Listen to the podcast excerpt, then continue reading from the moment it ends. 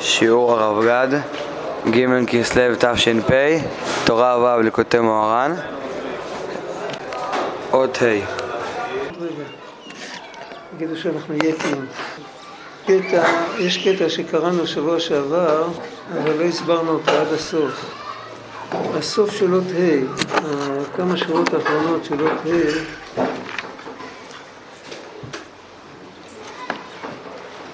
כתוב, כיסא העליון, היינו נקודה העליונה, נחלקת לשלוש טיפים.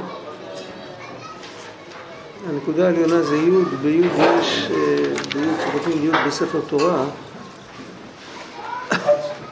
דיברנו, הזכרתי את זה, שבוע שעבר הזכרתי את זה. כותבים י' בספר תורה, אז יש שם אה, שלוש קוצים בי', י' זה נקודה מרובעת, ויש לה רגל בצד ימין למטה. יש לה שפיץ בצד שמאל למעלה, ויש לה עוד שפיץ יותר קטן בצד שמאל למטה. זו תמונה של י'. אנחנו באות ו', אבל תורה ו', אות ו', ו' כפול. אבל כמה שורות לפני זה, לא הסברנו את הסוף. המושג של אה, אה, היוד העליונה של האלף, יש בה שלוש נקודות, שלוש בליטות. מה זה מרמז? אם אמרנו שמה שמעל האלף זה הספירות העליונות, מה שמתחת לאלף זה המלכות. הקו האלכסוני של האלף, למדנו שזה מרמז, זה כמו ו' באלכסון. זה מרמז על, ה, על זעיר אנפין, על המידות. ושמיים, רקיע, שמורכב מאש ומים. יש מה שמעל הרקיע ויש מה שמתחת לרקיע. מה שמתחת לרקיע זה אותם דברים שבהם לאדם יש בחירה מהרגע להרגע. יש לאדם בחירה מהרגע להרגע, יש לו בחירה על המעשים שלו, על המחשבות, של, על הדיבורים שלו ועל המחשבות שלו ועל ההתייחסויות. לא עמוק בלב, זה אין לו מרגע לרגע, אם מישהו פוגע בך ואתה נפגע אז אתה נפגעת, אתה לא יכול למנוע את זה, אבל אתה יכול לא להחזיר, אתה יכול לשתוק. על ההתייחסויות במחשב, במעשה ובמח, ובדיבור ובמחשבה, אפשר גם לא לחשוב. טבע שלנו שמישהו פוגע בנו, אנחנו חושבים על זה הרבה. ככה הוא עשה לי וזה, ומי הוא בכלל? אבל אפשר להסיח את הדעת, אפשר לא לחשוב על זה. אז בכל הדברים האלה יש בחירה, זה מה שמתחת לרקיע. זה היוד התחתונה של האלף. ועל זה הכי קשה ביוד התחתונה של האלף, זה הקטע של ההתייחסות. לעצור, אה, לעצור מחשבה, או לעצור, אה, לעצור מחשבה אי אפשר, להחליף מחשבה, או, לעצור דיבור, או לעצור מעשה, אחרי שמישהו פוגע בך, זה הרבה יותר קשה מאשר בעיתות שלום, מה שנקרא, כן? זה ברור. זה היוד התחתונה של האלף, זה אמר ישמע בזיונו ידום וישתוק. הוו שלה זה, זה מקום שיש לנו נגיעה בו, אבל אנחנו לא שולטים בו. יש לנו נגיעה ברגשות, במידות. אמר, היה פעם צדיק שאמר, סייג לחוכמה שתיקה. הוא הסביר את זה מלשון שתיקה, מלשון ישמע בזיונו וישתוק. זה רק הסייג. מה זה, מה זה החוכמה עצמה? החוכמה עצמה זה שזה בכלל לא פגע בו והוא לא צריך להתאמץ לשתוק. זה ברור, אם אני אומר, אני אומר מעלה גדולה ששתקת, סימן שזה פגע בך, אבל למרות זאת שתקת. אבל בן אדם חכם זה, לא, זה כבר הנקודה העליונה. ומה שיש באמצע בין זה לזה, זה המידות שלנו, שיש לנו בחירה במידות, בחירה כתהליך. זאת אומרת, בן אדם יכול לסגל לעצמו אהבת השם ואהבת הבריות ואהבת התורה וכל זה, אבל לא מהרגע להרגע. זה דבר שנבנה. ואותו דבר הוא יכול אה, לפנות את השטח מכל מיני מידות רעות, אחד שהוא כעסן או חמדן או כל זה, אבל גם לא מהרגע לרגע. מהרגע לרגע הוא יכול לא לכעוס בפועל או לא, או לא לגנוב ולגזול בפועל את מה שהוא חומד. אבל את החמדה בלב הוא לא יכול לנקות מהרגע להרגע. אבל בתור תהליך זה אפשרי. אז בוו הזה, זאת אומרת, אם נרצה להבין עוד, בעוד אופן, לא דיברנו על זה, בעוד אופן את, ה, את ההבדל בין היוד העליונה ליוד התחתונה, לוו, באמצע, אם נסתכל על ציר הבחירה של האדם, אז נוכל לראות את ההבדל. ביוד התחתונה יש לאדם בחירה מהרגע לרגע. הוא מחליט, הוא עושה. הוא מחליט, הוא מדבר, הוא מחליט, הוא חושב. או שהוא מחליט להסיח את הדעת ולא לחשוב, לחשוב על משהו אחר. ביוד העליונה אז הוא כבר תיקן את הבחירה שלו. הוא כבר, יש לו עכשיו סוגיה אחרת של בחירה יותר עליונה, בין טוב ליותר טוב. באיזה טוב לבחור, כמו שאחד בא ואומר, לא יודע מה ללמוד קודם. זה גם בחירה, הלוואי עלינו שזה יהיה הבחירה שלנו. ובאמצע יש לו את הבחירה כתהליך מתמשך. לאט לאט יכול לשפר את זה כל הזמן. ובגלל זה, זה עוד סיבה למה זה אה, מונח באלכסון. דיברנו על זה, למה זה מונח באלכסון? זה דומה לסולם. שעולים עם זה. על סולם עולים יותר לאט ממה שכשרצים בשטח הישר, במישור. הבחירה אד הוק, מה שנקרא, זה במישור. לעלות על סולם זה לוקח זמן, אתה צריך להרים את כל, את כל הכובד עם כל הזה. אז זה הנקודה. אז על כל פנים, כשמגיעים לנקודה העליונה, אז אפשר עוד פעם לחזור בתשובה על כל אותם דברים. זה כמו, אפשר ללמוד פסוק חומש בארבע רמות, בעשרים רמות, במיליון רמות, את אותו פסוק.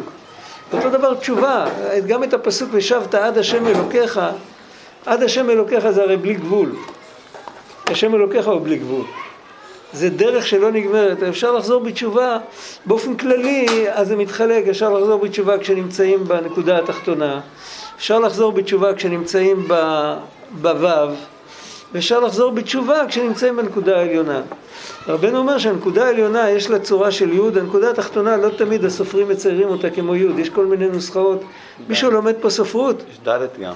כמו דלת, כמו, יש כל מיני, יש, יש בזה המון וריאציות. אבל על כל פנים, הנקודה העליונה היא צריכה להיות כמו יוד. היא גם פונה בכיוון שיוד פונה. כן, אולי עם טיפה, איזה טיפ טיפה אלכסון כלפי מעלה, אני לא יודע. אבל על כל פנים זה יוד, וביוד יש שלוש קוצים שאמרנו, וזה השלוש טיפין שיש בנקודה העליונה. מה זה השלוש טיפין האלה? את זה לא, ראינו את זה, קראנו את זה, אבל עוד לא... הנקודה, הכיסא העליון, היינו הנקודה העליונה, נחלקת לשלוש טיפין. זה נקרא כיסא כי זה כללות המוחין נקראים בשם כיסא. עולם הבינה, עולם הבריאה נקרא קורסאיה.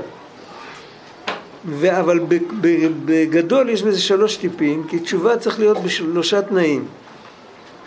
כמו שכתוב, פן יראה בעיניו ובאוזניו ישמע ולבבו יבין ושב, ושב כתוב. שם כתוב, בפשט כתוב, זה, זה פסוק שהקדוש ברוך הוא אומר אותו עם צער, עם... זה נאמר באירוניה, אבל לא באירוניה של לעג, אלא באירוניה של, של בדיחה עצובה. הקדוש ברוך הוא אומר לנביא, השמן לב העם הזה, אה, ואיך כתוב שם? ולבבו, איך? ועיניו אשה, ואוזניו אשה, ועיניו, ועיניו אסר, לבבו אסר, איך כתוב? אני לא זוכר. מה? ועיניו, עיניו אכבד? עיניו אשה, ועיניו אכבד. פרק ו' בישעיהו, לא?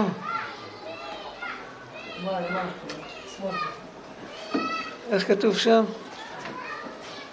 תקרא בקול, מה... הנה. מה כתוב?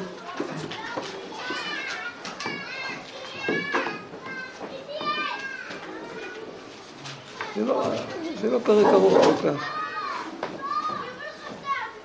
שמן לב הזה, ואוזניו אכבד ועיניו אשה.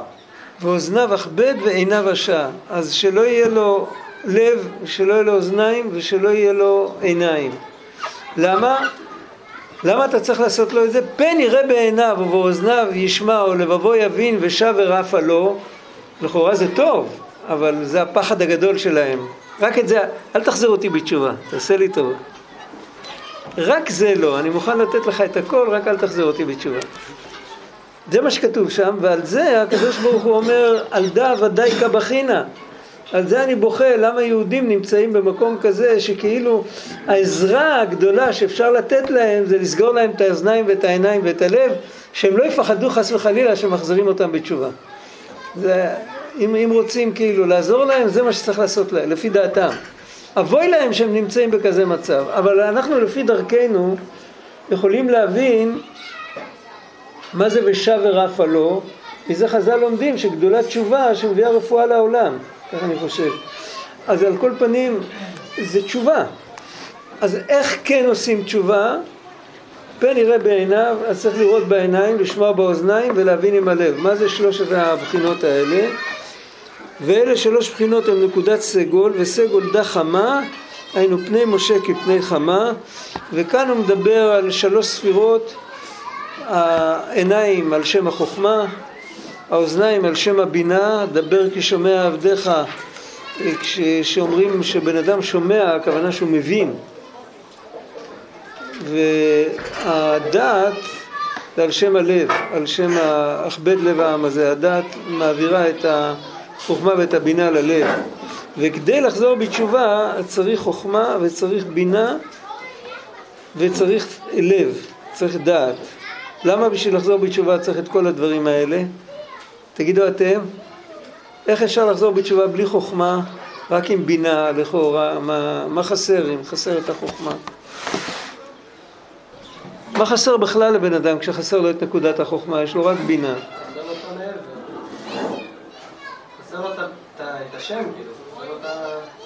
יש לו, זה כמו...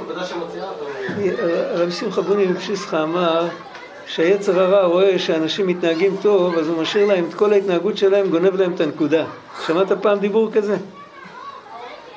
ואז הוא אומר, תישארו עם כל השטריימלים ועם התפילות הארוכות ועם כל ההתוועדויות ועם כל הסיפורים. את הנקודה הוא לוקח, מה זה הנקודה? הנקודה זה לשם שמיים, כאילו, הפואנטה.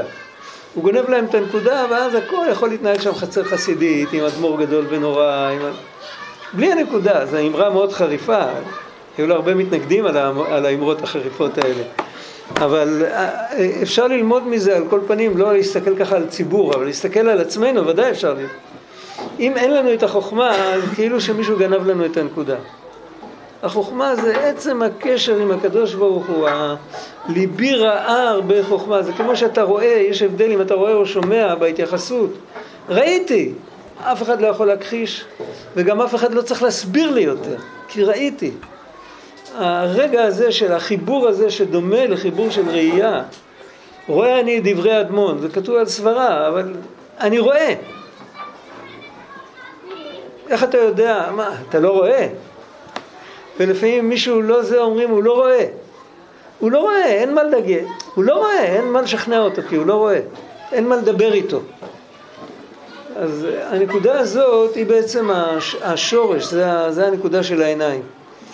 ושהרמב"ם כותב לתלמיד, הוא כותב לו שאת הנקודה הזאת צריך לשמור, הוא כותב דבר פלא, הוא כותב שם, תזכור שהשם יתברך ברא לאדם את העיניים קדימה ולא אחורה. מה בדיוק הוא רוצה להגיד שם? לא הבנתי, אבל זה הרי פשוט שהשם ברא את העיניים, אבל כאילו שמו לך את העיניים קדימה בכיוון שיהיה לך נוח להשתמש בהם, אל, ת, אל תוותר עליהם. את העיניים אף פעם לא שמים בצד. תמיד צריך להשתמש, לבדוק, אבל לבדוק ברמה של בהירות, להגיע לבהירות של הדבר, כמה שאפשר. אנחנו בדברים גשמיים, יש לנו ראייה. בן אדם, אם יש לו ראייה, אי אפשר לעבוד עליו, אי אפשר למכור לו, אפשר למכור לו תוכנית לא, לא מוצלחת ולא זה. אחד שיש לו רק הבנה, אז אפשר עוד לעבוד עליו. אחד שיש לו, תופס את הנקודה, אז הוא מיד רואה שמשקרים אותו. בעבודת השם גם אותו דבר, הנקודה של החוכמה היא מאוד מאוד קרובה לאמונה, כי בעצם אין לנו הרבה חוכמה באלוקות. הפנימיות של החוכמה זה אמונה פשוטה, זה דבקות, זה, זה היחידה שבנפש.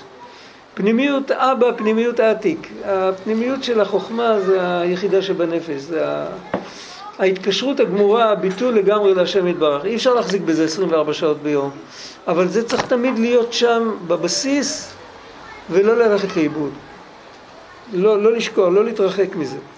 זה צריך להיות ככה שבקלות אפשר לעורר את זה כל פעם. מתי זה אמור להתעורר? מתי שמגיע דבר שמנגד לקדושה. כן, זה כמו... מכירים את הצפצפן הזה באוטו, אם אתה מתקרב למישהו קדימה יותר מדי, הוא מצפצף לך. ככה צריך להיות הנקודה הזאת של החוכמה, אפילו שהיא לא בגילוי, אבל אם, אם מגיע משהו שהשם לא רוצה, לפחות שכאילו אתה פתאום נזכר, זה לא בסדר. זה מגיע מהנקודה הזאת. זה מה שהרב הסביר פעם, הקשר, הקשר של תפילין? זה אותו. עוד פעם, כמו שהסברתי, הרב מה? פעם הסביר על, על הקשר של תפילין. על הקשר של התפילין, משהו שהוא נמצא ברקע. הקשר של התפילין זה אותו דבר, אבל זה במידות, זה לא בחוכמה. הקשר של התפילין זה מה שמחבר את המוחין עם המידות. דעת.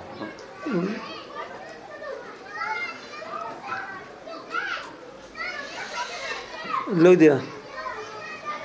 יכול להיות. אבל על כל פנים, נקודת החוכמה זה לא הקשר של התפילין, זה פרשת קדש. אם יהודי קשור בנקודת החוכמה, אז הוא מרגיש... אני אתן לך דוגמה, יהודי פשוט, פשוט שבפשוטים, שאם הוא, אם יש לו את נקודת החוכמה, אז הוא, אז הוא יקום יום אחד ויגיד, פה זה מקום לא טוב, אני לא רוצה להיות פה ולא פה. אה, ו- ואם ישאלו אותו, נגיד הוא יהיה באיזה בית כנסת, הוא ישמע את הדרשנים שם וזה, יום אחד הוא יקום ויגיד אני הולך למקום אחר, אלה אפיקורסים. יהודי פשוט, סנדלר. והוא, והוא, והוא לא יפספס, הוא, הוא, הם באמת כאלה. והוא יזהה, וכל החכמולוגים לא יזהו והוא יזהה. איך, איך הוא יזהה? כי, כי... יש לי הרבה סיפורים על זה, אני לא רוצה עכשיו לספר סיפורים. אבל אה, אני יודע, היה פעם יהודי מאוד גדול, שהוא הביא, הוא ניהל ישיבה, לא, אני לא מספר את הסיפור, אני מספר רק את הנקודה. הוא ניהל ישיבה, ישיבה הייתה תחת הנהלתו, והוא הביא פעם מרצה אורח, איזה ראש ישיבה, להגיד שיעור בישיבה. הוא שמע את השיעור, השיעור היה מבחינה למדנית, השיעור היה הברקה, ממש גאונות. שמע את השיעור, שמע את ההתייחסות שלו, את הביטויים שלו ואת הזה, הוא אמר יותר רגלו לא תדרוך על הישיבה שלנו, על כף רגלה של הישיבה.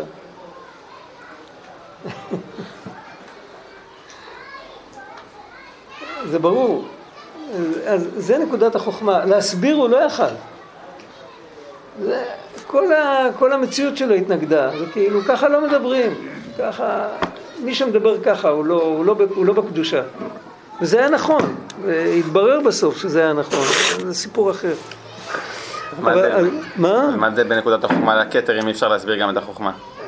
את הפנימיות של החוכמה אי אפשר להסביר. החיצוניות של החוכמה לפעמים היא מתגלית בתוך הבינה, בתור הברקה, וגם קשה מאוד להסביר אותה, כי איך שאתה מתחיל להסביר אותה זה כבר בינה.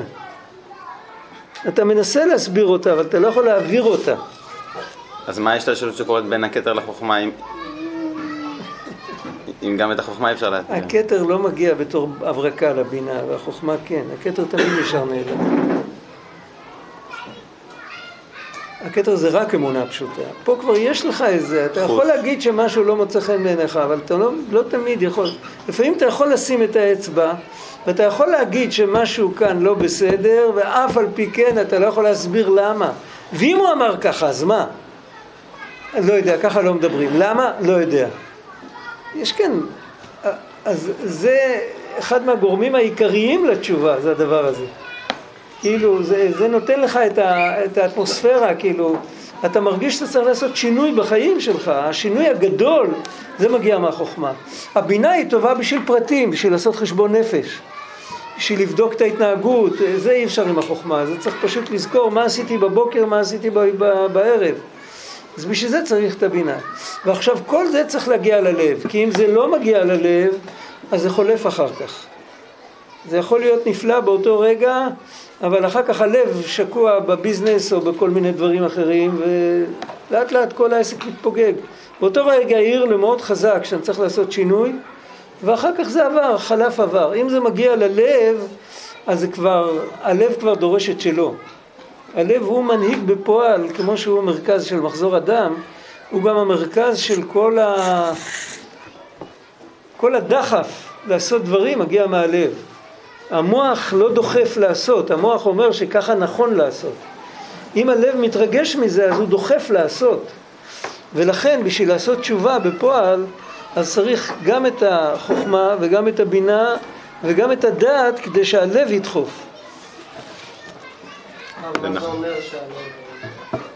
ושימו לב, רק שנייה, עוד לא שמעתי, עוד מעט. אה, שימו לב, כל זה מדובר אחרי שהבן אדם כבר עבר את הנקודה התחתונה, הוא כבר הגיע לוו, עדיין בנקודה העליונה, מה הוא מתחיל לעשות? עוד פעם תשובה, מההתחלה. כי בכל מקום שמגיעים זה כמו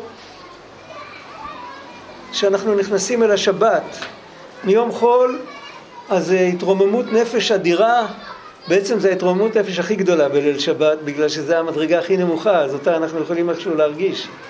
אז, אז זה פרשה אחת. אחר כך מגיע השבת בבוקר, עתיקה קדישא, זה סיפור אחר לגמרי, זה כאילו... אחר כך מגיע רבא דרבין, זה עוד איזה סיפור. כל פעם מבקשים ממך להיכנס, כשכל מה שהיה עד עכשיו, כאילו מעכשיו אתה מתחיל. וככה זה כל עליית העולמות שיש. זה מרומז גם בגמרא של רבי זרע, שצם מאה תעניות בשביל אה, ללמוד תורת ארץ ישראל. יש בהרבה מקומות. כל פעם שבן אדם נכנס למקום אחר, אז הוא צריך לאסוף את עצמו מחדש, כאילו שאף פעם הוא לא היה, כאילו שאף פעם עוד לא, כאילו שהוא חבילה מפורקת שרק עכשיו צריך ליצור ממנה איזה בן אדם. כאילו שלא היה לו הוויה בעולם. מי שאל? מה זה... מה זאת אומרת שזה נכנס ללב? מה זאת אומרת? מה זה אומר? אז זה אומר שאני מרגיש גרוע אם אני לא זורם עם זה מבחינה מעשית. לפעמים זו תיאוריה מבריקה ויפה, אבל אני יכול להישאר ככה ולהרגיש טוב, ואני יכול מקסימום לכתוב על זה, ב, לא יודע, בקרוב אליך אני אכתוב על זה איזה מאמר. אבל אני בעצמי, את עצמי אני לא אתן. אני אתן את הזמן שלי, אבל אני אשאר איפה שאני. זה ברור. זה זה. זה, קורה ממילא אם בן אדם שואל את עצמו את השאלות הנוקבות. אם הוא לא שואל את עצמו, אז, אז הוא יכול לחיות עם הכל בשלום. כאילו, זה קומה אחת, יש לו את הקומה התיאורטית ויש לו את הקומה המעשית. אם הוא לא מפגיש אותם, אם הוא לא... אתה יודע, יכול להיות להראי הכי טוב בבית, והפנים הכי שחורות, אם אני לא נעמד מול הראי, אני לא אנקה אותם. העמידה מול הראי זה הדעת. זה, זה, ובכן, אי לזאתו, איך, איך אומרים בצבא? אי לזאתו בהתאם לכך. זה אמירה של דעת. בן אדם יכול לדלג את האמירה הזאת ושום דבר לא יקרה לו. הוא יכול ללמוד את כל הספרים ולכתוב בעצמו ספרים ולהישאר באותו חור כמו שהיה קודם. למה מה? אה, רגע, אחרי הכיסא תדבר עוד פעם. למה בינה זה קשור לשנייה? הבינה והשמיעה, כי השמיעה מצרפת את התמונה מפרטים. השמיעה, היכולת של השמיעה זה לצרף פרטים לתמונה, לתמונה דמיונית. בראייה אין את זה. אם ישגעו אותך, יראו לך כל רגע פיסה אחרת של הדבר, בראייה אתה צריך לראות את התמונה שלמה. אם אתה מחלקי תמונות שובר את הראש ומצרף תמונה, אתה עושה את העבודה של השמיעה בעצם. זה ברור. זה... מה זה הנקודה העליונה? חוקר עובד, עובד עם הבינה, חוקר. נקודה העליונה, אז מה- מה זה אומר בדיוק? החוכמה. הנקודה העליונה זה החוכמה. עיניים זה על שם החוכמה, אוזניים על שם הבינה והלב על שם הדעת. זה פירוש, אמר רבא בר בר חנה, זימנה חדה ואזלינן במדברה. וחזינן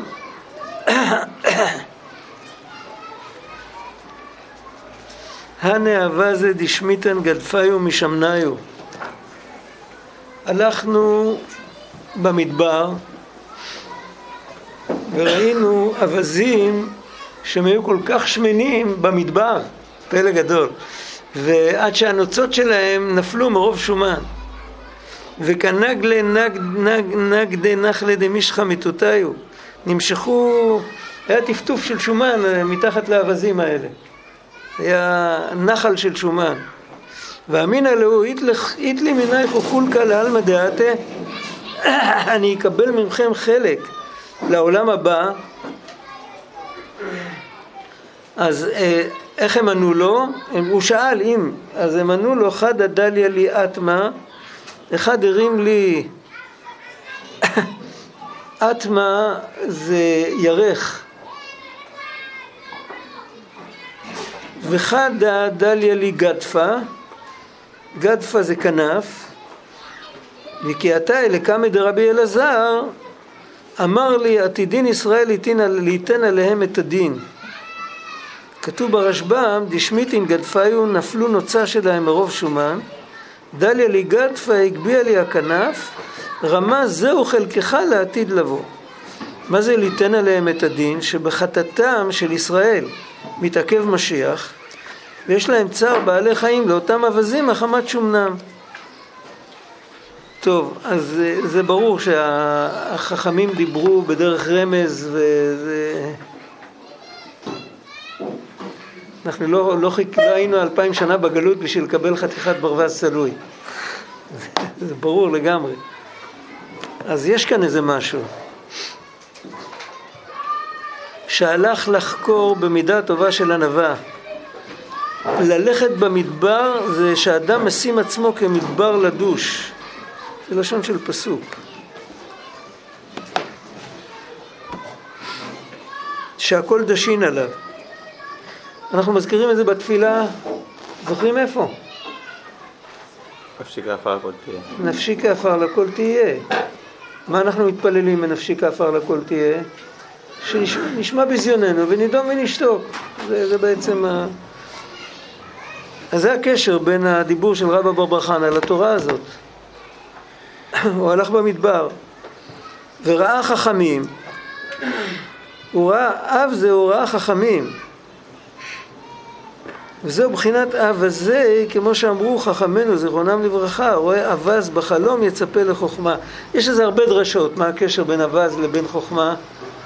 אה, לא, לא ניכנס לזה עכשיו. זה, זה לא, זה... זה להסיח את הדעת, זה לא, זה לא העניין. דשמיתן גדפיו פירוש רשב"ם נוצות. זה מבחינת מחלוקת וביזיונות. כמו שכתוב כי ינצו אנשים.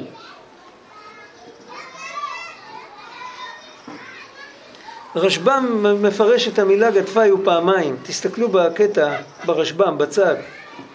פעם הוא כותב גדפ, גדפיו נפלו נוצה שלהם, פעם שנייה דליה לי גדפה, הגביה לי הכנף. כנף ונוצה זה לא בדיוק אותו דבר, הוא הגביה את הכנף, הוא אמר לו את זה אתה תאכל, לא אוכלים את הנוצות, נכון? אז בהתחלה כתוב רשמיתן גדפיו נפלו נוצה שלהם מרוב שומן אז הרשב"א מסביר ככה בגלל העניין מרוב שומן לא נופל העוף הכנף נופל לו הנוצה. ולמה הגמרא קוראת לזה גדפיו? מישהו פעם שאל, אה, בעצם כאן מדובר על ביזיונות, אולי זה רמז לגידופים, אבל זה לא, זה, זה לא בפשט, זה רמז, אולי רמז רחוק, אני לא יודע. אבל על כל פנים, כנראה שבארמית פשוט קוראים גם לנוצה וגם לכנף באותו שם. והרשב"א מחלק את זה לשניים. מה אנחנו לומדים מהרשב"ם? אנחנו לומדים שיש עניין של כנף ויש עניין של נוצה, והנוצה, רבנו אומר, הנוצה זה ה... כי ינצו אנשים. זה הביזיונות, העלבונות, כל הדברים האלה. זה בחינת מחלוקת וביזיונות, כמו שכתוב כי ינצו אנשים, היינו שאין משגיחין על מחלוקת וביזיונות שמבזין אותה. זה נקרא דשמיתן גדפיו, כמו שמיטת חוב. את אשר יהיה את אחיך תשמט ידיך. זה שמיטת חוב. ושומעים חרפתם ואינם משיבים, ועל שם השתיקה נקראים חכמים. כי סייג לחוכמה שתיקה. אם בן אדם לא שותק, הוא לא יגיע לחוכמה. כי השתיקה היא בחינת כתר, נראה אחר כך את ההערה, את ההגה בצד. בלי נדר. וזהו לשון דשמיתן, כמו שכתוב, שמות כל בעל משה ידו. היינו שלא יתבע אל, אל, עלבונו, וזה פירוש מי שמניו. דשמיתן גדפיו מי שמניו מלשון שמנת אבית, כלומר מחמת שאוחזין עצמם בבחינת שמנת אבית והם לא בעלי מדרגה גבוהים, היינו בשביל זה שומעים חרפתם ואינם משיבים, כי זה עושים בשביל תשובה על עוונותם. אז מי שמניו זה היות שהם בבחינת שמניו, לכן הם שמיטן גדפיו. כמו שכתוב וישמן ישורון, אולי נקרא את זה עוד מעט עוד פעם. מבחינת השמן לב העם הזה ואוזניו ועיניו, פן יראה וכולו, שהתשובה צריך להיות בשלוש תנאים אלו. ונגלה נחל ידי מישחא מתחותיו, היינו על ידי השתיקה זוכים לכבוד אלוקי שהוא בחינת שמן. לא כתוב נחל ידי שמנה מתחתיו, מתחותיו, אלא נחל ידי מישחא מתחותיו. עוד פעם, שני מילים שאפשר לקרוא, מושג שאפשר לקרוא לו, הגמרא מחלקת את זה לשניים. השומן שנוטף מאווזים, שבגלל זה נפלו הנוצות שלהם, הגמרא קוראת לזה שומן. והנערות שזורמים מתחת לרגליים שלהם, הגמרא קוראת לזה שמן. יש בזה רמז, למה הגמרא משנה את הלשון. היינו על ידי השתיקה זוכים לכבוד אלוקי. השומן יש לו מושג שלילי, שמן תאווית כסית.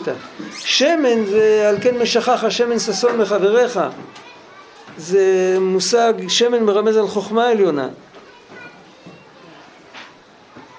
שהוא בחינת שמן, כמו שכתוב, אהבת צדק ותשנא רשע, על כן משכך. כתוב שם אלוקים אלוקיך שמן ששון מחבריך. וזה בחינת מלך הכבוד.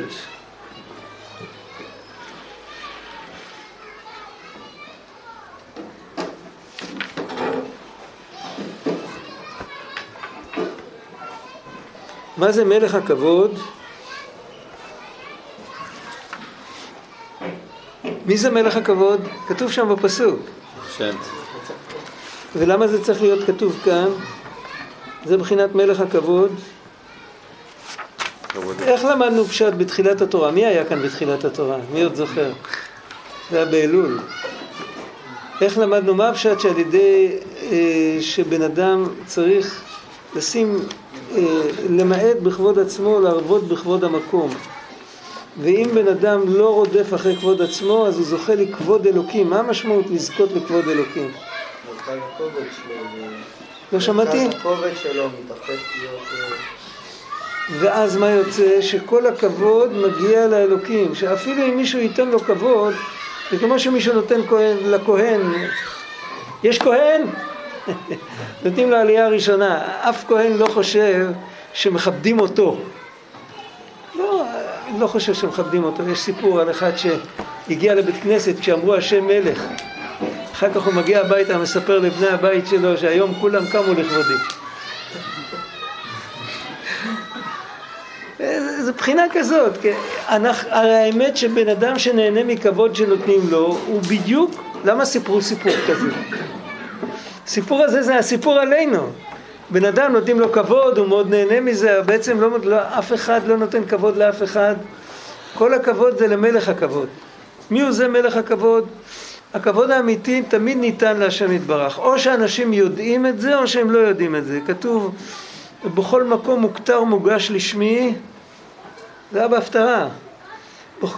ובכל מקום, הם עובדים עבודה זרה, אבל בפנימיות, בלב עמוק עמוק, במקום הכי נעלם בנפש, הם כל, גם הגוי יודע שעבודה זרה זה שקר, וכל המוכתר מוגש זה אך ורק לשמי. רק הוא לא, זה לא מגיע לו לשכל שלו, זה לא מגיע לו ללב שלו. נמצא באיזה נקודה נעלמת, הוא לא מסכים להיכנס פנימה ולפגוש את הנקודה הזאת. זה לא משתלם לו גם. ואז הוא יצטרך לעמוד פנים אל פנים מול השם, ואז אה, זה קצת לא נעים. עם הירח, עם הכוכבים, עם העבודה זרה, אפשר להסתדר יותר בקלות. שזה, זה כתוב במדרש, אותו דבר בכבוד. לתת כבוד לבן אדם, אני אתן לו היום כבוד, מחר הוא ייתן לי כבוד, זה בסדר, זה כאילו חלק, מה, חלק מה, מההתנהלות בעולם, חלק מהשקר של העולם. לזכור שבעצם מגיע רק להשם יתברך כבוד, והתודה וההוד וההדר והכבוד והכל, אנחנו אומרים, מההתחלה של הכל לחי עולמי, מאלף עד תף, כן? הכל מגיע אך ורק לחי עולמים. בעולם כזה קשה לחיות, כי אז אתה לא יכול לחייך לאחרים ולהתחנף אליהם בתקווה שהם יחזירו לך משהו. הכל שקוף, הכל, כל התודה רק... צריך לתת תודה לבן אדם, אבל כשאתה נותן את התודה לבן אדם, אתה לא מצפה ממנו שיעשה לך טובה חזרה, כי אתה יודע שהוא לא בעל הבית, הוא לא יכול לעשות לך טובה. אם הקדוש ברוך הוא יגלגל דרכו את הרעיון לעשות לך טובה חזרה, אז הוא יעשה לך, אם לא, הוא ישלח את הרעיון למישהו אחר. ואם הוא לא ישלח רעיון, אז לא יהיה לך את הטובה. אתה יודע שעם חנופה ועם שקר אי אפשר להשיג כלום. אבל ממילא אם מכבדים משהו, מכבדים בגלל מעלה אמיתית. ומעלה אמיתית זה מעלה שניתנה מאת השם יתברך, בעצם כל הכבוד זה למלך הכבוד. אין כבוד באמיתי לשום דבר, יש כבוד תלמידי חכמים, יש כבוד הורים, זה הכל נכון, אבל זה למ, מה הערך של זה? הערך של זה שאלוקים ציווה על זה, אין לזה ערך מצד עצמו. ממילא, אם בן אדם מגיע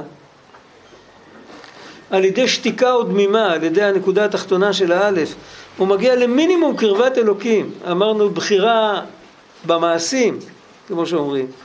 אם הוא מגיע לזה, אז כבר, הוא כבר זוכה, נפתח לו משהו שהכבוד הוא כבוד אלוקי. בין אם הוא נותן כבוד, הוא יודע שהוא בעצם נותן כבוד להשם, בין אם הוא מקבל כבוד, הוא יודע שהוא, שהוא מקבל את הכבוד בשביל השם. האמת עם כבוד, צריך לחשוב על זה. איך צריך להתייחס לכבוד? חכו, אתם כולכם תהיו רבנים ומנהלים וכל מיני כאלה, מנכ"לים. ייתנו לכם הרבה כבוד בחיים. אתם לא מתארים לעצמכם מה שמחכה לכם, תתכוננו. זה לא כך קל. אז, אבל ת, תגיעו לזה. כל אחד, יש, כל אחד, יש איש שורר בביתו ויש אחד ששורר על לא יודע מה, אבל כל אחד מקבל בסוף את הכבוד. לכבוד צריך להתייחס כמו לכסף. על כסף אומרים שזה לא כל כך טוב עם זה כמו שזה רע בלי זה. זה ברור?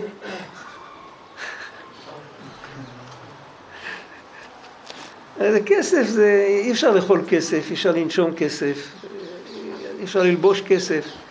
רק בלי כסף, אז נשארים בלי אוכל, בלי זה. ברוך השם שאוויר אפשר לקבל בלי כסף.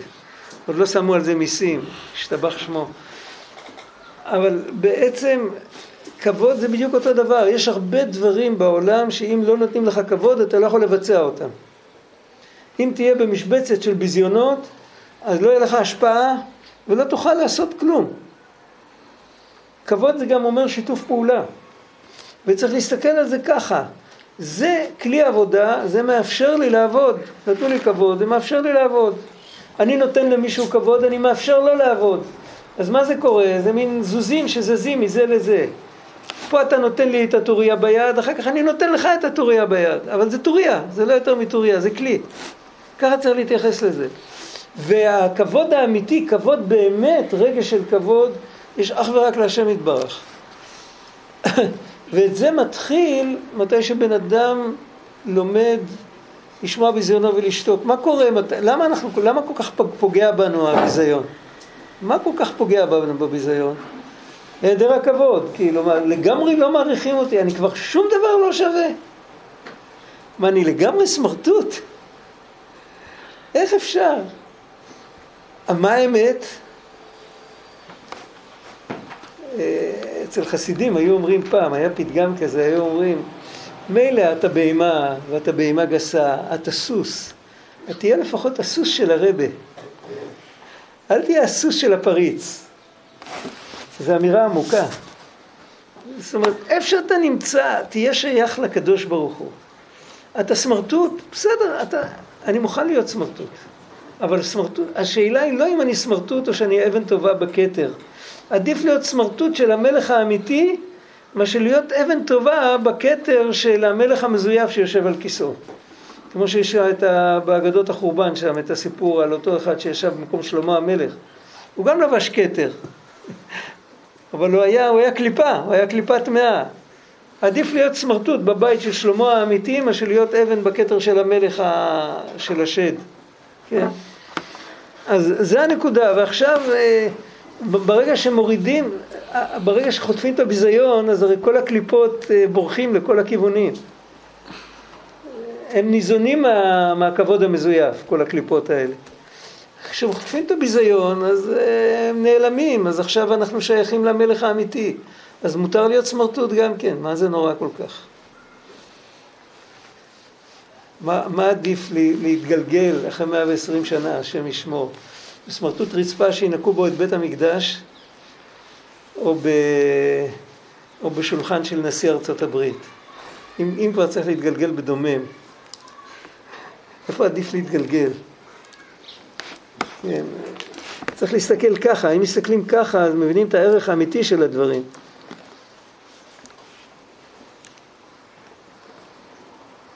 ואמינא להו איתלי מנייכו חולקא לעלמא דעתה חדא דליה לי אטמא אחד הרים לי ירך, זאת אומרת רגל, משהו מתחת לגוף. זה בחינת והארץ אדום רגלי, בחינת נקודה התחתונה כנ"ל. וחדא דליה לי כנף זה בחינת כיסא. כמו שכתוב ולא יכנף עוד מורך הוא הסביר כיסא מלשון כיסוי. והנקודה וה, העליונה זה מה שמכוסה מאיתנו, לא, זה לא הכיסוי אלא מה שמכוסה מאיתנו, זה מבחינת נקודה עליונה, היינו שהראו לרבא בר בר חנה שגם הוא זכה לאלו הבחינות. זאת אומרת, הראו לו, זה הרי כתוב, ב, יש מאמר על האגדות מרבי אברהם בן הרמב"ם, ראיתם את זה פעם? מי לא קרא את זה? צריך לקרוא את זה. זה מודפס לפעמים, יש הוצאות של עין יעקב, שבהתחלה, לפני, בתחילת הספר זה מודפס, בכרך הראשון. נקרא מאמר על האגדות. הוא כותב שבאגדות חז"ל אה, הוא מקשה קושייה, הוא מקשה... אה, יש שם, יש סיפור בגמרא, שכתוב שם מעשה בזה וזה, ושהוא גר בעיר זאת וזאת, כתוב עליו סיפור, ובסוף כתוב שמא תאמר, ואם תאמר שמו ושם עירו למה?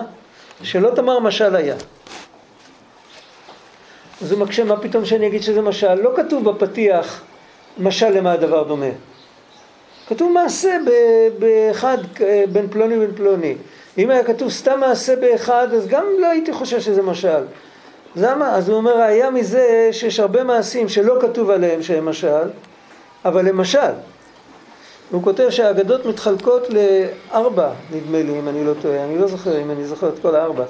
יש חלק שזה פשוט קרה, יש חלק שזה היה בחלום, יש חלק שראו ברוח הקודש, כן, זה ארבע.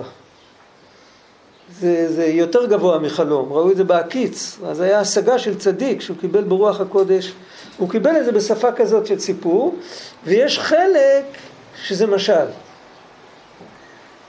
אז זה משל, זה חלום, זה רוח הקודש. וזה, בדיוק לסדר את זה הכי גבוה כנראה זה רוח הקודש. והכי נמוך זה מה שקרה בפועל, וזה גם לא כל כך פשוט להגיד את זה. כי מה שקרה בפועל זה, זה סיפור שהשם כתב אותו. זה קרה בפועל, השם עשה אותו. זה לא פשוט. לא פשוט להגיד מה יותר גבוה, מה יותר נמוך, אבל זה האגדות.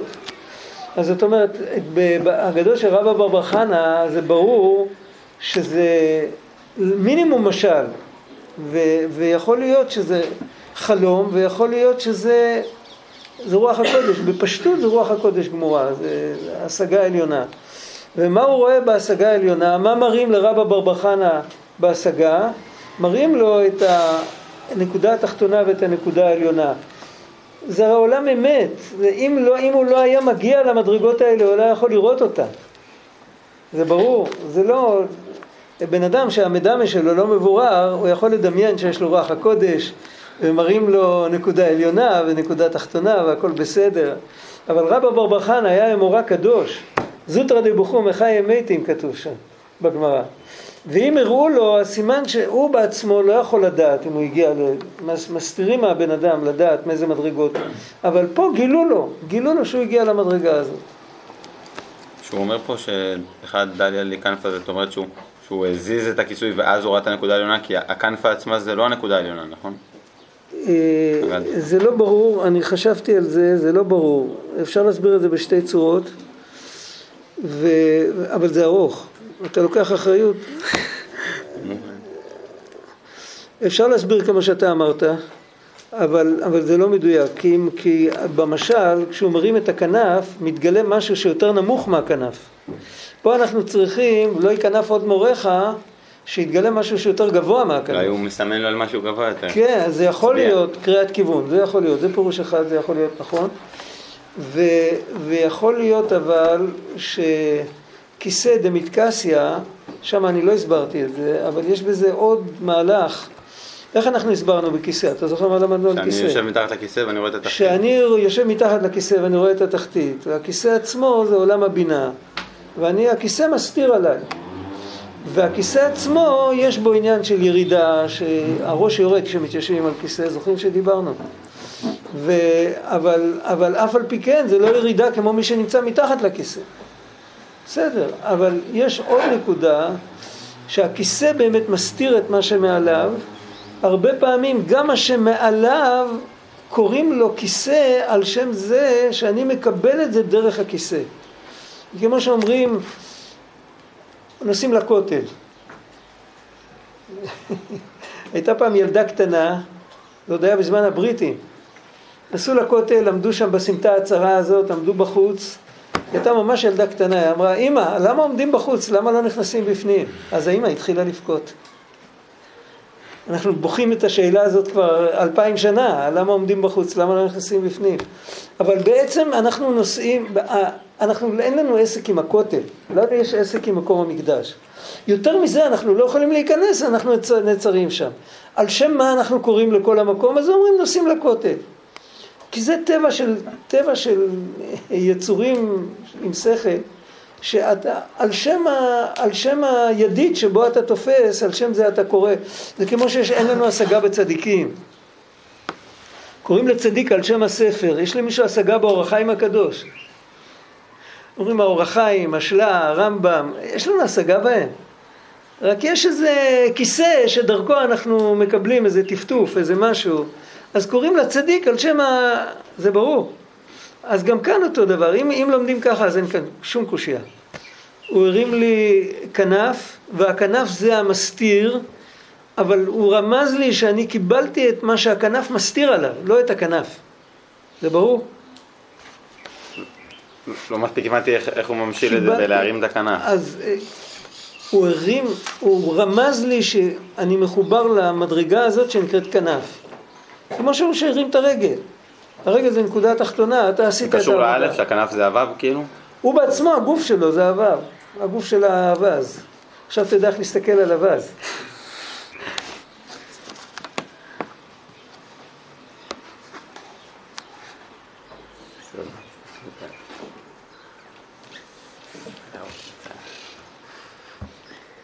היינו שהראו לרבא בר בר חנה שגם הוא זכה לאלו הבחינות.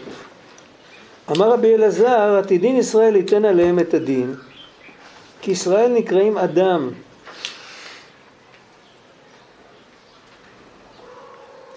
הוא אומר את זה בגלל שבפסוק כתוב על דמות הכיסא דמות כמראה אדם, אז גם ישראל צריכים לשבת על הכיסא. האדם שיושב על הכיסא זה השם יתברך. אבל גם ישראל נקראים אדם, אדם אתם. מה פירוש? איך, איך, איך אפשר לשבת על כיסא שכתוב אצל שלמה, וישב שלמה על כיסא הוויה, כתוב שם שם י' כו' כי ישראל נקראים אדם, ויקודשא בריחו וישראל כול אחד, וישראל שהם מבחינת אדם ישבו על הכיסא, כמו שכתוב ועל הכיסא דמות כמראה אדם. זה כן צריך להסביר. וזה פ... זה נראה פלא נורא גדול, אבל אחרי שמסבירים את זה אפשר להבין את זה. יש גם מה לעשות עם זה, להפך. זה ספר מוסר, הפסוקים האלה. וישראל ייתנו דין לכל באי העולם, היינו ישפטו בעצמם כל הדינים. צריך להבין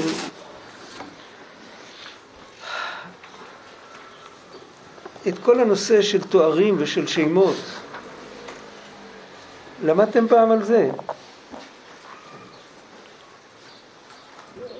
אנחנו קוראים לקדוש ברוך הוא מלך, קוראים לו אבא, לפעמים קוראים לו אבינו מלכנו ביחד. איך עוד קוראים לו? אה, הקדוש ברוך הוא קורא לנו, איכלו רעים, שתו ושחרו דודים. ורעך ורע אביך אל תעזוב. מי הוא זה שהוא גם רעך וגם רע אביך? זה הקדוש ברוך הוא. אז הוא נקרא רע, והוא נקרא מלך, והוא נקרא אבא. מה עוד הוא נקרא? שופט.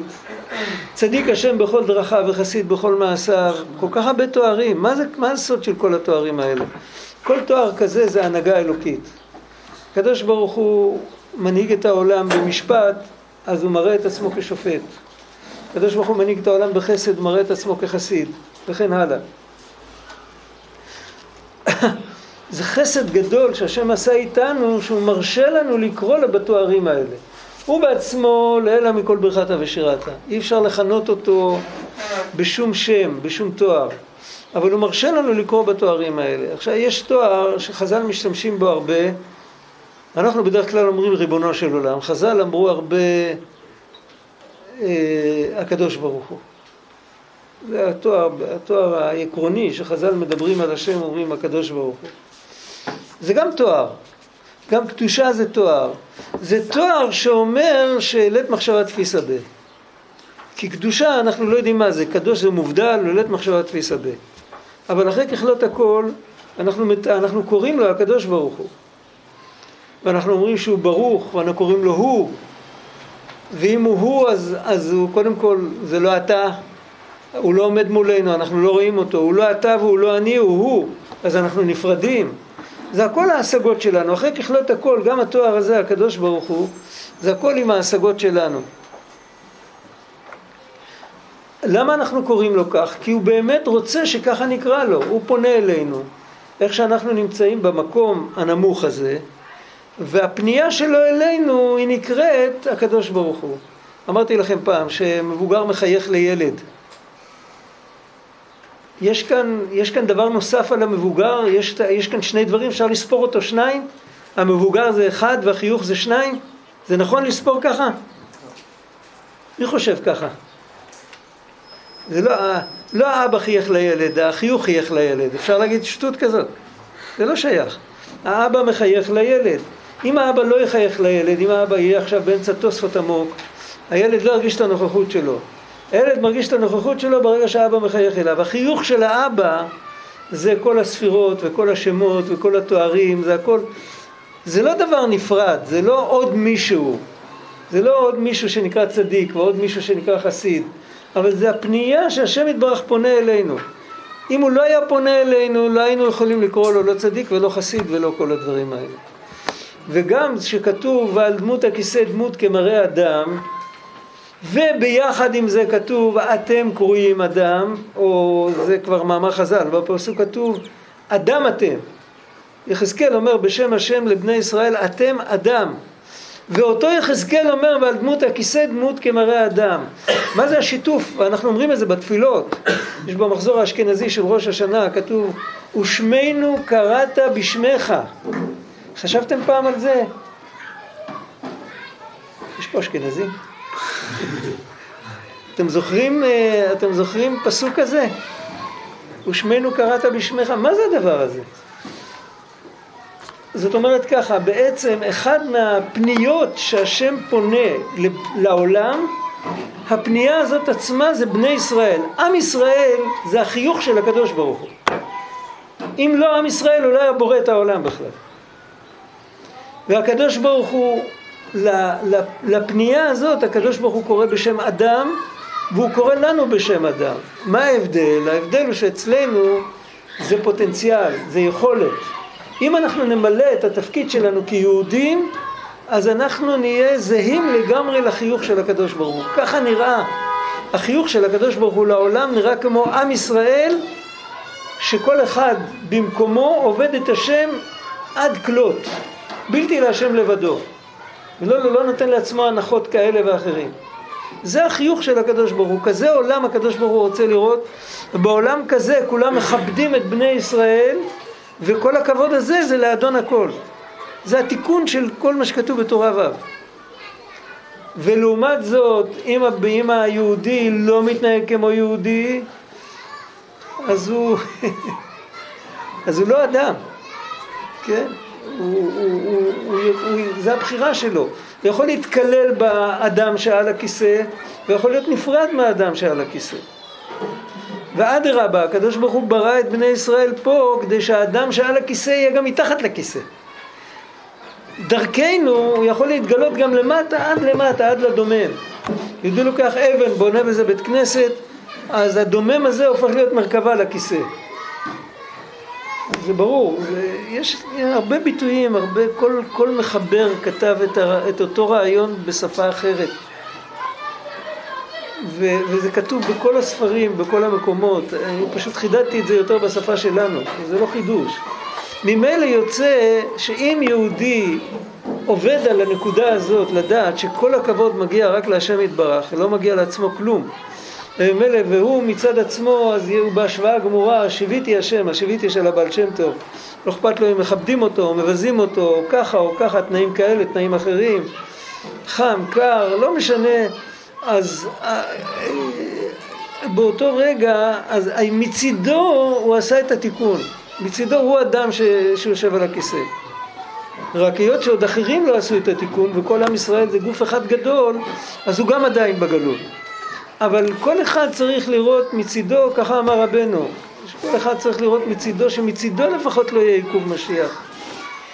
היה פעם האדמו"ר, האדמו"ר הרש"ב בחב"ד, אמר פעם, משיח כבר מזמן היה מגיע, יש לו עסק עם איזה מישהו בקצה העולם, וכל אחד מאיתנו צריך לבדוק בלב שלו אם אני, אם, אם זה לא אני האחד הזה בקצה העולם, שאיתו יש למשיח עסק ולכן הוא לא יכול להגיע. זה ברור? אז, וזה הגורם המזמן, כאילו הסוכריה שמקבלים. כשמקבלים ביזיון, אז יש את ההזדמנות הכי טובה לבדוק את הדברים עד הסוף. איך אני מגיב כשמבזים אותי. זה מתנה. אני זוכר בתור ילד, היה אצלנו יהודי מבוגר מאוד, יהודי שאפשר לספר עליו לילה שלם, לא משנה, אז, אבל הוא פעם אמר, אה, הוא לא היה מדבר הרבה, הוא היה כבד פה. הפעם הוא אמר, אם מישהו מבזה אותך, אתה צריך להגיד לו יישר כוח, הוא חסך לך עבודה. לך תחפש, תבזה את עצמך, הוא, הנה, הוא הביא לך ביזיון מוכן, אינסטנט כזה. רק לשים, לשים כפית ולשים מים וזה מוכן, אתה לא צריך הרבה לעבוד. טוב, אנחנו בעוד זין. אה, לא, לא גמרנו, יש עוד שורה. וישראל ייתנו דין לכל באי העולם, היינו הם ישפטו בעצמם כל הדינים. יחסית לאומות העולם, אז ישראל יהיו... אה, כתוב שם, על הדין שיהיה לעתיד לבוא, כתוב אה, אה, עתיק יומין יש, ישיב, אה, איך כתוב, ספרין פתיחו, בספר דניאל מתואר שם הדין ומשפט של אחרית הימים, אז כתוב שהקדוש ברוך הוא יקרב את משיח, כבר נש עתה. ועוד פעם, זה האדם השלם שהוא האדם שיושב על הכיסא ומתואר שם שהשם מושיב אותו על הכיסא והוא שופט את כולם. אז זה הנקודה, פחות או יותר. תשתדל. מה אפשר לעשות עם זה, עם כל ההשגה הזאת? תשתדל לחיות כמו יהודי. באמת, תשתדל להיות באמת כמו יהודי, זה, זה פרויקט.